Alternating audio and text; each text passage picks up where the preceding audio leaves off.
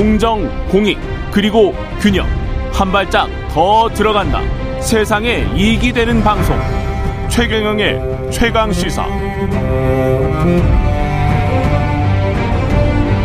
네, 앞서 전주의 국민의힘 의원 인터뷰 들으셨고요. 이상민 해임한 국정조사 이게 자꾸 연결이 되고 있습니다. 국민의힘 같은 경우는 아, 국회 국조특위 소속이고요. 신현형 더불어민주당 의원 나오셨습니다. 안녕하세요. 안녕하세요. 신현영입니다. 예.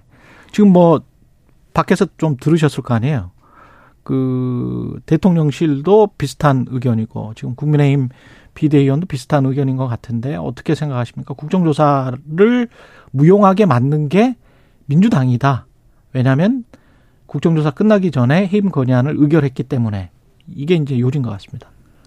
그러니까 정부 여당의 진심은 국정조사 하기 싫은 거죠. 음, 그리고 해봤자. 네. 득이 없다고 생각하는 거죠. 정권과 권력을 유지하는 데 있어서 음. 스크래치만 난다라고 생각을 하는 거죠. 결국에는 국정조사를 하게 되면 그날의 왜 위기관리 대응이 윤석열 대통령 시스템에서는 부실했느냐가 드러날 수밖에 없다. 그럼 그것이 결국 정권의 무능, 음. 불신과 연결될 수밖에 없기 때문에 기본적으로 국조에 안 들어가면 가장 좋다라는 가이드라인을 대통령실에서부터 주고 있는 거 아니냐라는 생각이 듭니다. 예, 국조나 수사가 끝난 다음에 뭐 책임자라면 어 진상이 진상 규명된 다음에 그때는 해임할 수 있다. 뭐 이런 이야기를 계속 지금 반복하고 있잖아요. 그리고 또는 민주당이 행안부 장관을 국조 대상에 넣었는데 해임을 건의했기 때문에 해임된 장관이 국정조사에 어떻게 나오겠느냐. 뭐 이런 논지예요. 그렇죠. 어불성설이죠. 네. 합리적이지 않은 이유로 어떻게든 피해 보려고 하는 것인데 결국엔 저희가 국정조사의 궁극적인 목적이 이상민 장관의 해임은 아니지 않습니까? 근데 마치 국민의힘에서는 국조를 하고 이상민 장관 해임 정도로 정리를 하려고 하는 거 아닌가라는 오히려 어 생각이 드는 부분이 있고요. 예. 실제로 뭐 장관이 해임되면 왜 국정조사에 출석을 못하죠? 어. 그런 법이 어디에 나와 있나요? 오히려 일반인으로서 자연인으로서 정말 진정으로 책임지는 모습을 보인다면 권력을 내려두고 국정조사에서 어 진정성 있게 임하는 것이 정말 이 상황을 책임지고 있는 주무 장관으로서의 어, 책임 있는 모습이다라고 생각하기 때문에 실제로 장관으로서 출석했을 때는 관련 부처 경찰청이나 소방청이나 아니면 그 행안부 장관 행안부와 관련된 모든 공무원들이 증거 제출이나 아니면은 증인 출석으로 하는 거에 대한 상당한 눈치를 볼 수밖에 없습니다. 예. 제대로 된 국정 조사가 되는데 방해막이 되는 거죠. 어. 이 방해막을 걷어주는 것이 어, 진정성 있는 모습이다. 그러면서 이상민 장관 그리고 정부 여당의 결단이 필요하다고 생각을 합니다. 지금 말씀하시는 거는 그러니까 국정조사 기간이 뭐 1월 17일까지인가요? 1월 7일 까지입니다. 7일까지죠.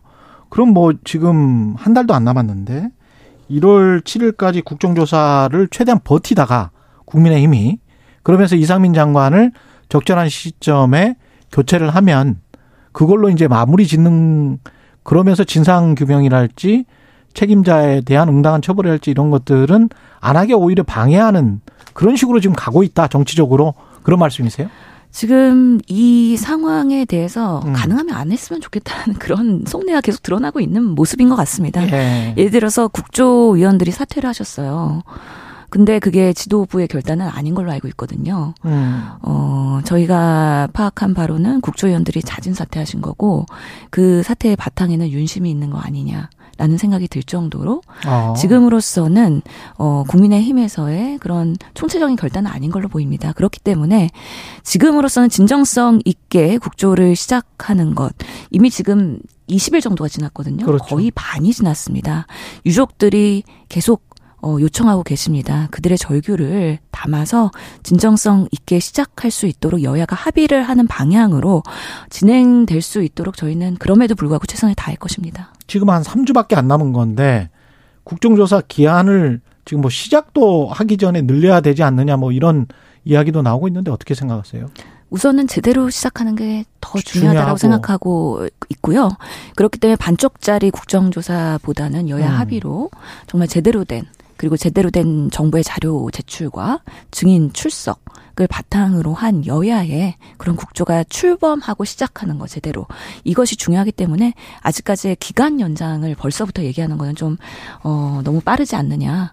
그리고 국조위원을 사퇴를 했는데 그러면 돌아올까요? 어떻게 생각하십니까? 돌아올 여지도 있고 예. 아니면 지도부 내에서 정리를 한다 그러면 또 음. 필요하다면 새로 선임할 수도 있는 아, 것이기 교체해서 예. 어떤 방식으로든 어, 국민의힘에서 어, 국민과 반대로 가는 결단을 하지 않기를 바라는 마음입니다. 예. 아까 유가족 협의회 대표 이종철 대표 같은 경우는 왜 민주당이 해임 건의를 했느냐.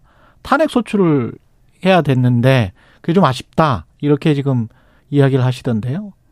예, 무엇이든지 가장 강력하게 하는 게 능사는 아니라고 생각합니다. 저희도 음. 해임 건의안과 탄핵 소추안에 대한 여러 가지 고민과 실현 가능성을 고민하면서 step by step으로 진행을 하고 있는데 해임 건의안으로도 국민의힘에서 이렇게 국조에 협조를 안 하고 있고 사퇴하는 일까지 초래하면서 어, 예산 합의까지도 지금 어려운 상황이기 때문에 음. 저희가 여러 그런 어려운 강대강의 국회 정국의 대치 현황에서 어. 무엇이 현명한 것인지를 현실적으로 고민하면서 어. 지금 하나하나씩 결정해 나가는 과정이라고 생각합니다. 근데 해임 건의안을 사실상 뭐 거부를 한 것 같은데 대통령실에서는 그러면 이게 그냥 진행이 되는 겁니까? 해임 건의안은 내놓고 이상민 장관은 현직으로 계속 있으면서 국정조사는 계속 하는.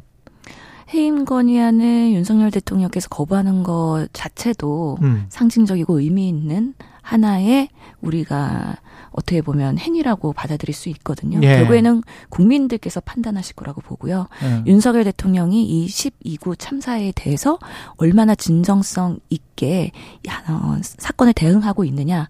그렇지 않다는 거를 반증할 수 있는 또 하나의 그런 해임 거부 상황을 만드시는 겁니다. 예. 그렇기 때문에 그 또한 우리가 의미가 있다라고 보는 것이고요.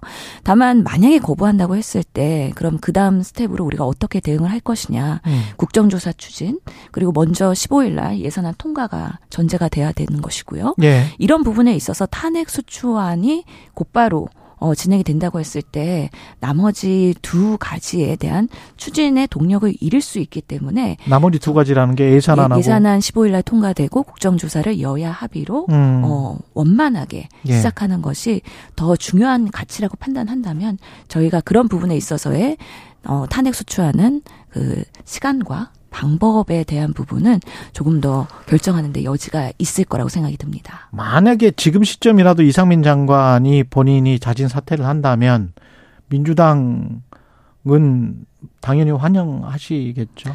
저희가 지금 국정조사와 이 이태원 참사를 바라보는 시각은 모든 게 유가족의 음. 입장에서의 유가족 뜻을 바탕으로 해서 어, 한 걸음씩 나아가고 있다고 말씀드리고요.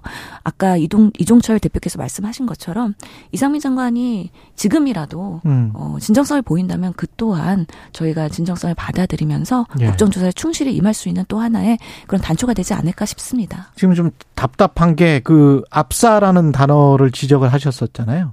그 10월 29일 이후에 그리고 10월 30일부터는 그게 싹 사라졌단 말이죠. 모든 정부 보도 자료나 뭐 이런 것들에 이태원 사고라고 나오고 이런 것들이 뭔가 뭐가 있다고 생각을 하세요? 그 어, 배후에 이 참혹한 사건 발생하지 말아야 될 정말 그날의 상황에 대해서 정부 여당은 뭔가 사실을 은폐하거나 아니면은 좀 더 톤다운 시키면서 국민들한테 잊혀지기를 바라는 마음으로서의 이 사건을 축소화하는 거 아니냐에 대한 의구심이 있습니다. 그런 면에서의 여러 가지 그런 대통령실에서도 이태원 압사 사건에서 이태원 사건으로 네이밍을 바꾸게 하고 또 그런 우리가 위로를 하는 과정에서의 그런 위패와 조문의 과정을 계속 어 어떻게 보면은 톤다운 시키고 이런 여러 가지 방향에 있어서 유가족들의 뭔가 협조보다는 그리고 지원보다는 어떻게 하면 입막음을 할 것이냐 이런 부분에 있어서의 태도를 보이고 있는 거에 대한 상당한 안타까움이 있고요. 예. 진정성 있게 유가족들을 찾아가고 경청하고 대통령님께서 진정한 사과를 하시고 음. 이런 방향으로 유가족들을 만나신다면 지금처럼 자극적이거나 아니면 격렬한 방향으로의 유가족들의 인터뷰는 없었을 거라고 생각을 합니다. 저는 지금이라도 늦지 않았으니 대통령과 정부 여, 여당께서 음. 유가족들을 찾아가서 정말 그들이 원하는 진정성 있는 요구 사항들을 하나씩 하나씩 관철한다면 또 이 또한 오히려 국힘에서 정쟁화하는 이런 프레임에서 자유로울 수 있다라고 생각을 합니다. 예. 그 윤석열 대통령이 개인적으로 이야기할 때는 뭐 압살할지 참살할지 이런 단어를 사용을 했다. 또 대통령실은 또 그렇게 해명을 하고는 있어요. 그렇죠. 그 사건 당일날 일곱 번의 대통령 지시가 있었다고 했는데요. 음. 그 다음날 현장에 가셨을 때 압사? 뇌진탕 이런 거였겠지라고 음. 말씀하셨어요. 그만큼 대통령께서도 압사라는 거에 대한 그 의미를 제대로 이해하거나. 현장 상황을 제대로 파악하지 못하고 계신 걸로 이해를 하고 있기 때문에 음.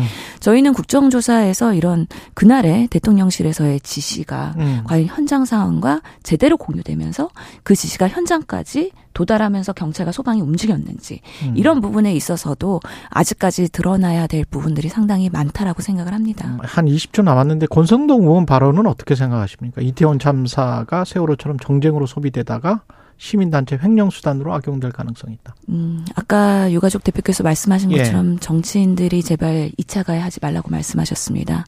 이 상황을 정말 우리가 158명의 희생과 그 많은 부상자들이 우리 국민들이 희생당한 당한 거에 대한 국회의 책임에 대해서 무겁게 느끼셔야 되는데 그렇지 않고 이를 정쟁하고 폄훼하고 오히려 그 의도를 왜곡하려고 하는 권성동 대표는 음, 오케이.